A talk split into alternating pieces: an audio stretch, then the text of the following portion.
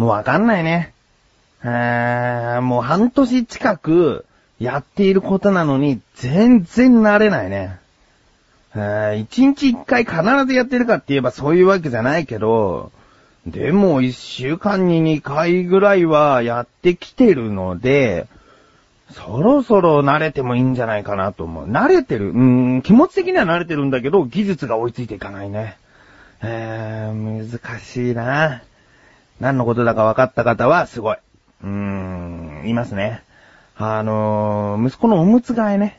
おむつ替えかっこ、えー、うんち編ですね。あれが難しい。何が難しいって絶対につくんだ、手に。コツとかあんのかねあれは。もう、おむつ、変える用のおむつとか、その、濡れティッシュとかそういうのを用意するのはもう手際いいもんですよ。パパパッとやって。で、足持ってガーッと上げて拭いていくっていう時に、ティッシュが小さいからかな。でもそれが一般的な大きさだって言われてるから、みんなそれでやってるはずなんだよね。それでお尻をこう拭いていくときに、絶対、絶対よ。まあ、あの、絶対って言ったら嘘かな。9割以上手につきますね。えー、べっとりじゃないよ。もうちょびっとこう指の横とかについちゃうとかその程度なんだけど、その指の横についちゃったものでさえ強烈な匂いなわけですよ。だから、できることだったらもう手は綺麗なままでこうささっと終わらせて、また新しいおむつに取り替えてあげたいんですけど、なんでかな息子は別に暴れん坊なわけじゃないから、おとなしい時はおとなしいんですよ。だけど、結構の割合でつく。誰かコツとかあったら本当教えてほしいですね。うーん。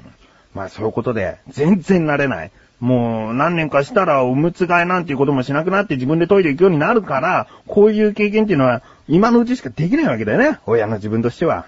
だから、やれるときに、もう完璧にやりこなせるおむつマスターになりたいな。えー、そんな、おむつばしさんになりたいと言っている自分がお送りします。菊師匠のなだらか向上心。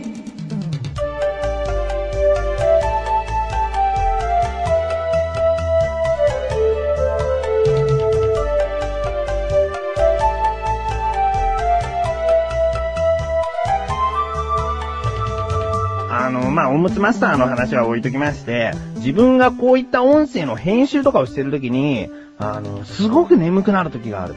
うん。それは編集をしていることで眠くなるんじゃなくて、その日一日、ちょっといつもと違って疲れたなと思った時に、その編集なんか始めると、すごい睡魔が襲ってくるんですね。うん。でも、この作業だけは、なんとか今日終わらしたいんだよなと思って、その集中してやろうと思うんだけど、眠気っていうのは、もう自分が何をしてるかわかんない。本当に意識が飛んでいくような感じになるんだよね。うーん、だからどうにかして、こう、やりきろうと思うんだけど、眠くて眠くて。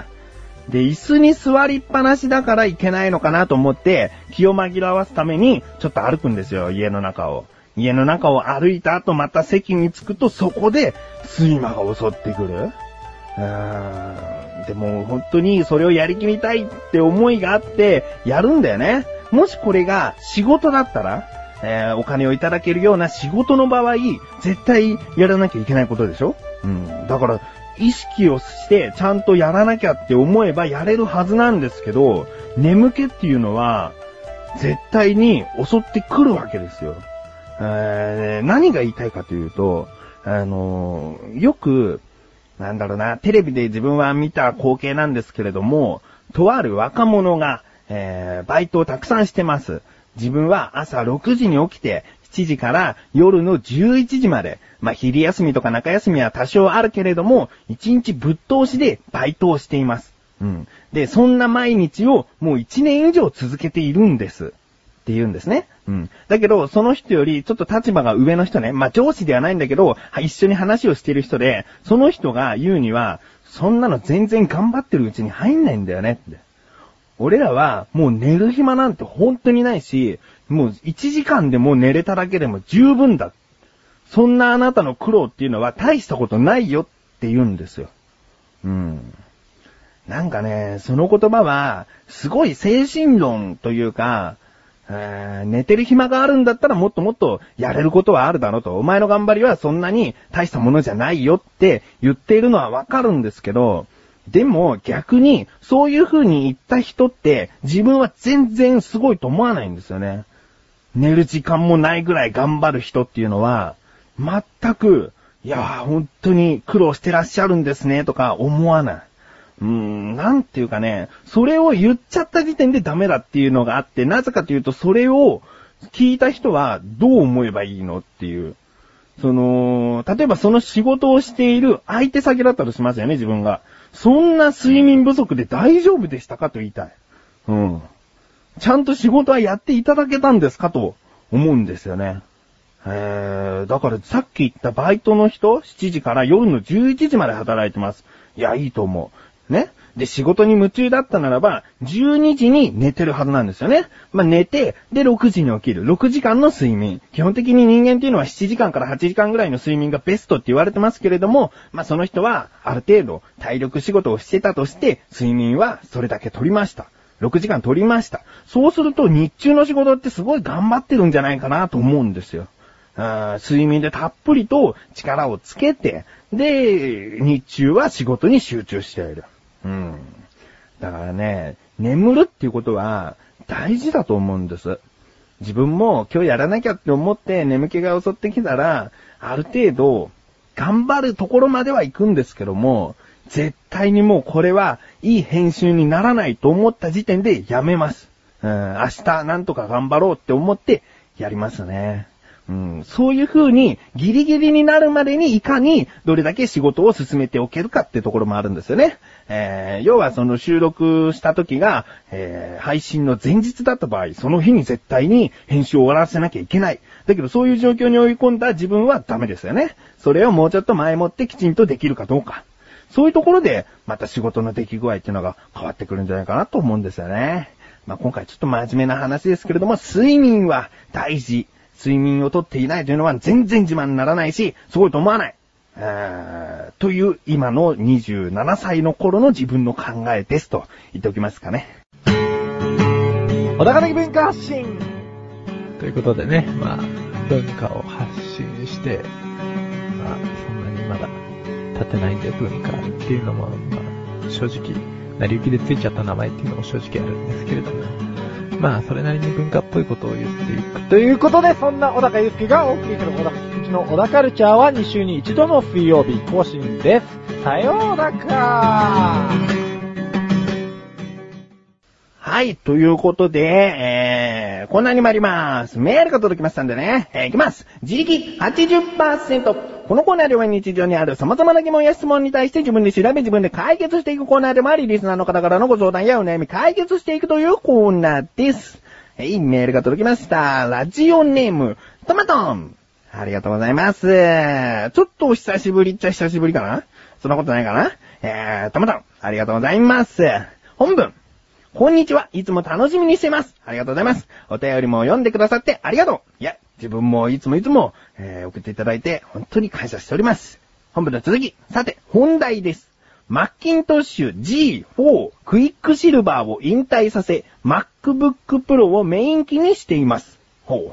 最初に購入したのが iMac ですが、今回のノート型は使うのが初めてです。ノートパソコンが初めてということですね。えー、そして、編集や動画を見てたりすると、かなり熱を持ってきますが、これってどの程度まで大丈夫なんでしょうか？そしてなんか効率のいい放熱の仕方ってあるんでしょうか？教えてくださいと。えーまあそういうことでね、今回トマトはデスクトップ型からおそらく、えーノート型に変えたってことですね。うん、確かに自分もノート持ってますけれども、ノートは熱が、その、こもりやすいですね。うん、本当に大丈夫かなって思うぐらい熱を持ったりします。そして、今回の疑問です。いきます。パソコンの熱って、どの程度まで大丈夫なの？そして、効率のいい放熱の仕方ってあるの？ですね。えー、調べてきました。ここからが答え。一般的にパソコンの温度というのは30度から40度ぐらいならば正常に作動すると言われています。そして温度の上限なんですけれども、だいたい65度ぐらいから70度ぐらいになると、もうやばいですよという温度ですね。えー自分はちなみにパソコンを溶かしたことがあるので、おそらくそれぐらい、もっともっとかなもっともっと、えーパソコンの温度を上げてしまった。みたいですね。まあ、この失敗は二度と繰り返さないようにしたいと思ってますけどね。えー、なので、トマトン。そのノートパソコンがもう手で持てない、もしくは膝の上に置けないぐらいになってしまったら、もうやばいですね。すぐ冷ましてあげてください。そしてこの冷まし方なんですけれども、いろいろとあります。いろいろとありますが、これはやっちゃいけないという冷まし方があります。それは一つ、氷を直に使うこと。それはもうかなりの危険な故障の原因の一つとなりますのでやめた方がいいですね。たとえビニール袋に入れたり、その、さらにまたタオルで巻いたりとかしても氷の温度というのは冷ますのには向いていないということです。そしてもう一つ、エアコンなどの冷たい空気が直接当たる場所というのも良くないそうです。やっぱりそのあったかいものにいきなり冷たい風を送ると、結露といって水滴がついてしまう場合があるので、それもまた故障の原因になっていくのでやめた方がいいですね。まあ、この辺というのは説明書をよーく読めば、あの、やめてくださいっていうのは書いてあるんですけれども、まあそういったところを見落としがちな時もあると思います。えー、そして、じゃあ何がいいのかということですね。よくパソコンなんかを何台も使っている人たちは、もう原始的に扇風機なんかを使って冷ましてますね。えー、それはなぜかというと、あの、普通の空気を使ってなるべく多くの風を当てて冷やすということが一番、あの、最適な冷やし方だからですね。えー、そして、あの、いかに隙間を空けるか。例えばノートパソコンだったら直に机に置くのではなく、その底に、えー、なんか出っ張ったものを四隅に取り付けて、少しでも机とノートパソコンの間に空間を作る。そうすることで全然熱がこもりにくくなりますね。他には市販のものがあります。えー、そういったノートパソコンを置くような台にちっちゃい扇風機が何個か取り付けられたもの、ノート専用の冷やす機械があったり、他にもジェルを使って冷やしたりとか、そういうものもあるみたいですね。うん、まあ一番いいのはやっぱり風を送って、えー、冷やすのがいいかなと思います。ちなみに、その熱というのは、あの、パソコンの動作によるものではあるんですけれども、埃が溜まったりなんかをすると、すごく多く熱を持ってしまうので、えー、まめにそういったファンの部分を掃除することをお勧めしますね。えー、まあ、まだ買ったばっかりということなので、全然大丈夫かと思うんですけれども、1年に1回ぐらいこう開けて、掃除機なんかでポワッと、えー、吸い取る、あ、でもノートはできないのかな自分はそういう風にケアしていこうと思ってますね。えー、もう溶かしたことがあるので、えー、そういったことをしていきたいなと思ってます。どうですかねこういった感じで日常にある様々な疑問や質問の方をお待ちしております。投稿フォームよりなだらか向上心を選択して、どしどしとご投稿ください。以上、自力80%でした。